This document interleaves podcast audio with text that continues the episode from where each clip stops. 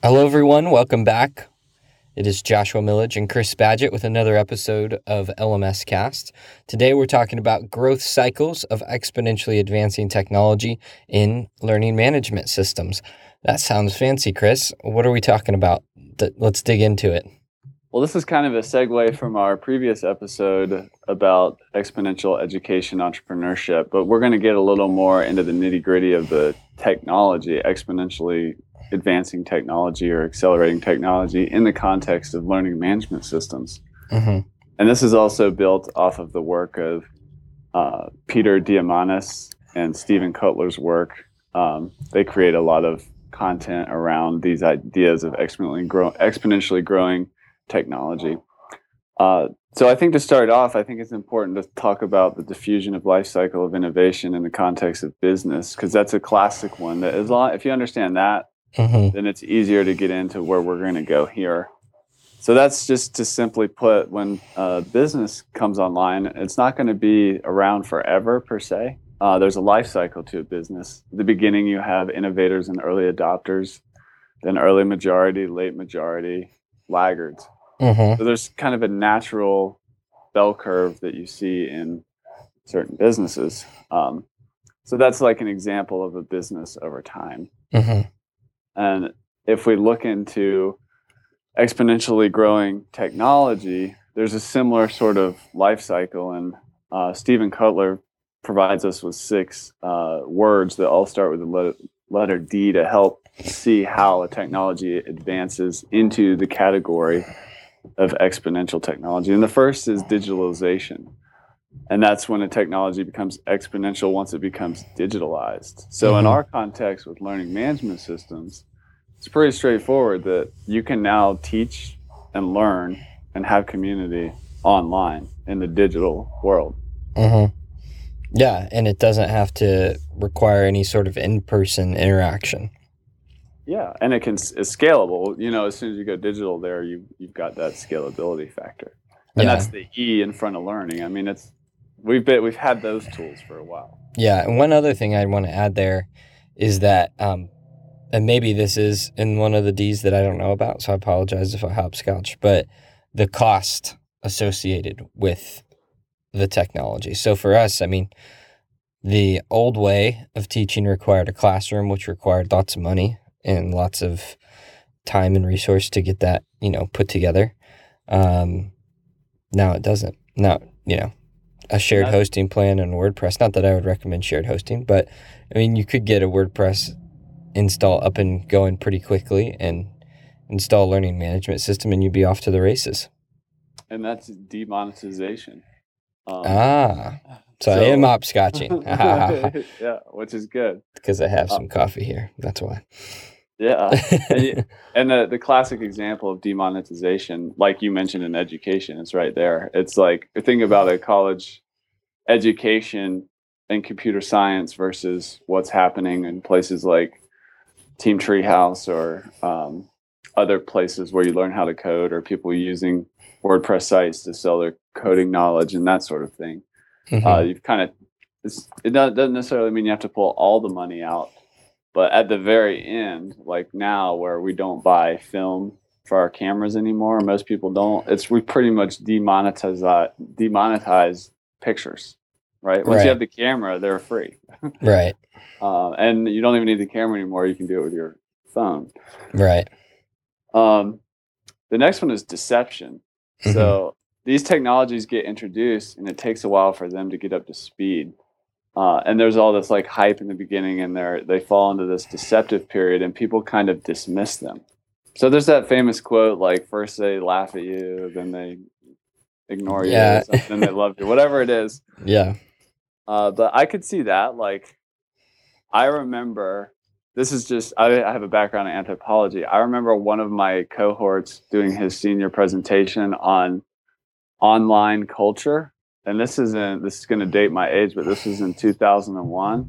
Mm-hmm. And I didn't get it. I didn't think there would be like online. I just didn't make sense that people would form groups and behave in an anthropological or sociological way online. But he was so ahead of his time. I was like, wow, that's amazing looking back. Yeah.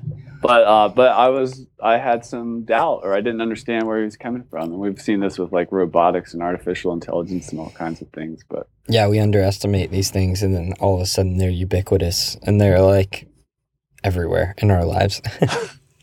yeah, and I can see that with learning management systems. Like some some of it's deceptive. Like right now, we're with the innovators and the early adopters.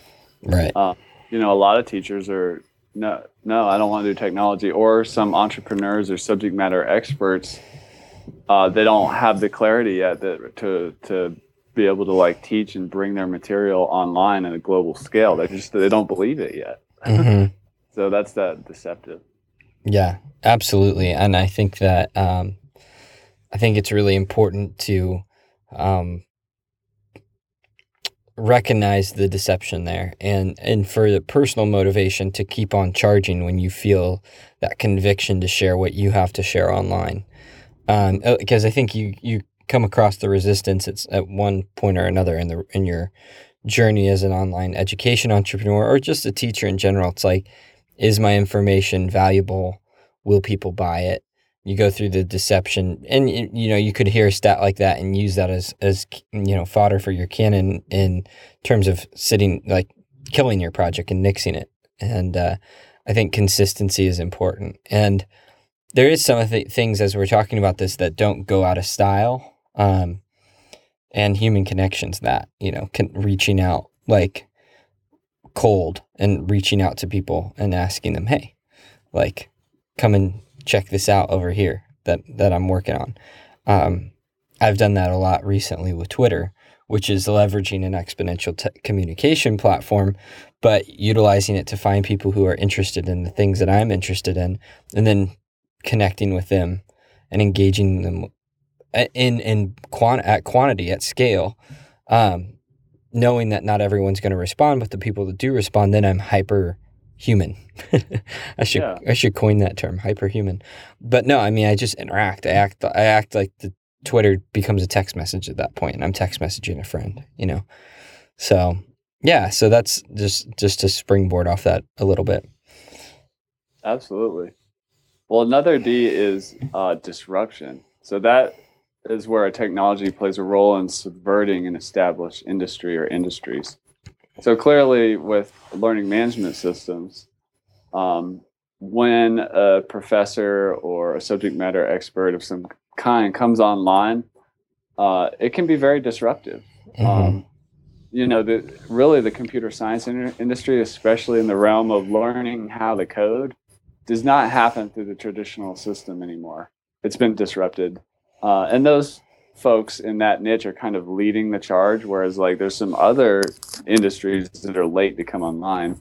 Uh, you know, like for example, like that's one of the reasons why my wife and I went into gardening education because it's it's not as far ahead as like learning how to program.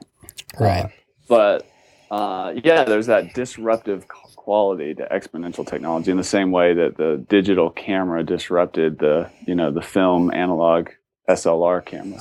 Yeah, that's really it's a great point. You know, sometimes you hit these breakpoints in technology where everything shifts. Now you can't even buy film. It's crazy. yeah, and, and you almost didn't even notice it happened. It just slowly no. disappeared and yeah, it, it just just that's what happened, and it got free, and we didn't even really notice that either. yeah, back in two thousand two, two thousand one, I was studying photography in England and Scotland, and uh, I was I think the last class that learned how to shoot photos on mm-hmm. chromes which are basically they look like slides but it's a way to get really high quality photos. And you scan those chromes and, and digitize them afterwards. So i was at this weird like shift of like moving you know still shooting analog but then taking it digital. And we took it through this ice scanner that used infrared light to you know eliminate the dust on i don't know the scan. I mean it was just looking back it's crazy. I mean i have a more powerful camera in my phone than I did when I took that class with the $2,000 camera I bought. I also have more processing power in my phone than I did in the laptop I took to school in 6 mm-hmm. You know, it's crazy. Yeah, it's, yeah, it's, wild. it happens and so it, fast. Like you said, we don't even notice too. And the pace is accelerating. That's the exponential part. Mm-hmm. And then um, the next one is dematerialization. Mm. Um, so that's an example of like you were just saying with your phone, there's all these other things that no longer exist. Like you don't have a Walkman or a cassette or a CD player. It's all just like in the phone. Yeah. Uh, you don't have a separate camera, so there's these things that are becoming dematerialized. Right. And that's why we're big proponents here when we talk about online education and learning management systems.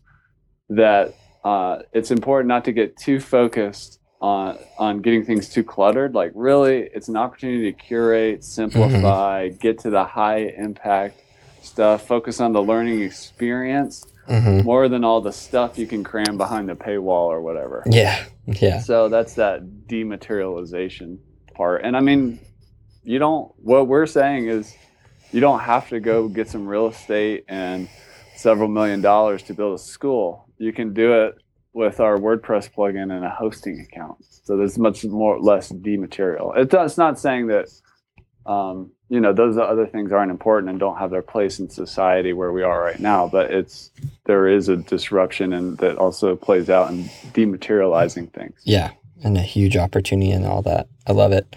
That's cool. Neat. Cool. Well, well, I'm on to the last one here, which is democratization. Okay. Which is a word uh, we like to throw around. yeah, and uh, I like the best way to understand democratization in terms of technology, and especially in what we do, is I like it how Matt Mullenweg said a long time ago that the purpose of WordPress was to democratize publishing. hmm And what that means is like anybody can become a media outlet, and we've seen like small blogs get huge. You know? And there's there's other people's blogs who don't make it, but that's the open fair market competitive thing or whatever. Right. Um, so what we're doing is we're in a space where in online education and learning management systems, we want to democratize online education. So empower other education entrepreneurs to have the tools that you don't need to start a school or, um, you know, get accredited and whatever. You're, if you're ready, just teach, put it out there, see if see if the market, if you can reach them first, and Yeah. second, see if that you've got a good fit. Yeah. Yeah, that's a that's a, a a great point. I mean, when the cost goes to the bottom of the barrel when it comes to building this stuff, things getting can get really interesting really fast. Um, and I think it comes back to like then you just have qu- who's quality, Who, like what's what does quality look like?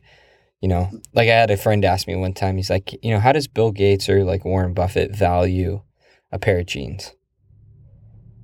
And Yeah. it's an interesting idea because it's like, well, to them, all I mean, they're not going to know the difference between a twenty dollar pair of jeans and a four hundred dollar pair of jeans in their bank account. It's not. They're not going to feel that. So, like, what are they actually looking at? What are what's the value now? And you can kind of apply that to this. It's like now that everyone has access to the, you know, like everyone can buy expensive jeans or cheap jeans. Which ones are they going to buy? Well, they're going to value things differently. They're probably going to buy to things like the story. Um, so, like the person that has the ability to create a course on um, basket weaving, who's you know in, in some sort of culture where that's huge, versus someone who's like the world's best basket weaver, the cost of trying both courses is low or relatively low. I mean, of course, they could price them high, but the course the cost of building them is low. Um, it just allows you to get experimental. It allows you to to not have that cost barrier and value things differently. And I think democratization is pretty interesting when it's applied to education because now the guy who is the genius um, in you know the backwoods of Kentucky can actually distribute his knowledge out there and have impact. Globally. Yeah, Yeah. Very Yeah. true. So Amazing. cool. So that's the six Ds. That's it. If you want to see the article that we're referencing, uh, head on over to bigthink.com and you can just also just Google Steven Kotler's six Ds of exponential technology and you'll find that article. It's a great article, well worth a read. If you're listening to this on iTunes, I'd encourage you to uh, Google Steven Kotler. It, you'll find a lot of great information if you're into this kind of thing about exponential growth. Um, but yeah, thank you and, and good luck with your online course project, your learning management system project, and there's never been a better time. Right on. All right. Until next week, we'll talk to you soon.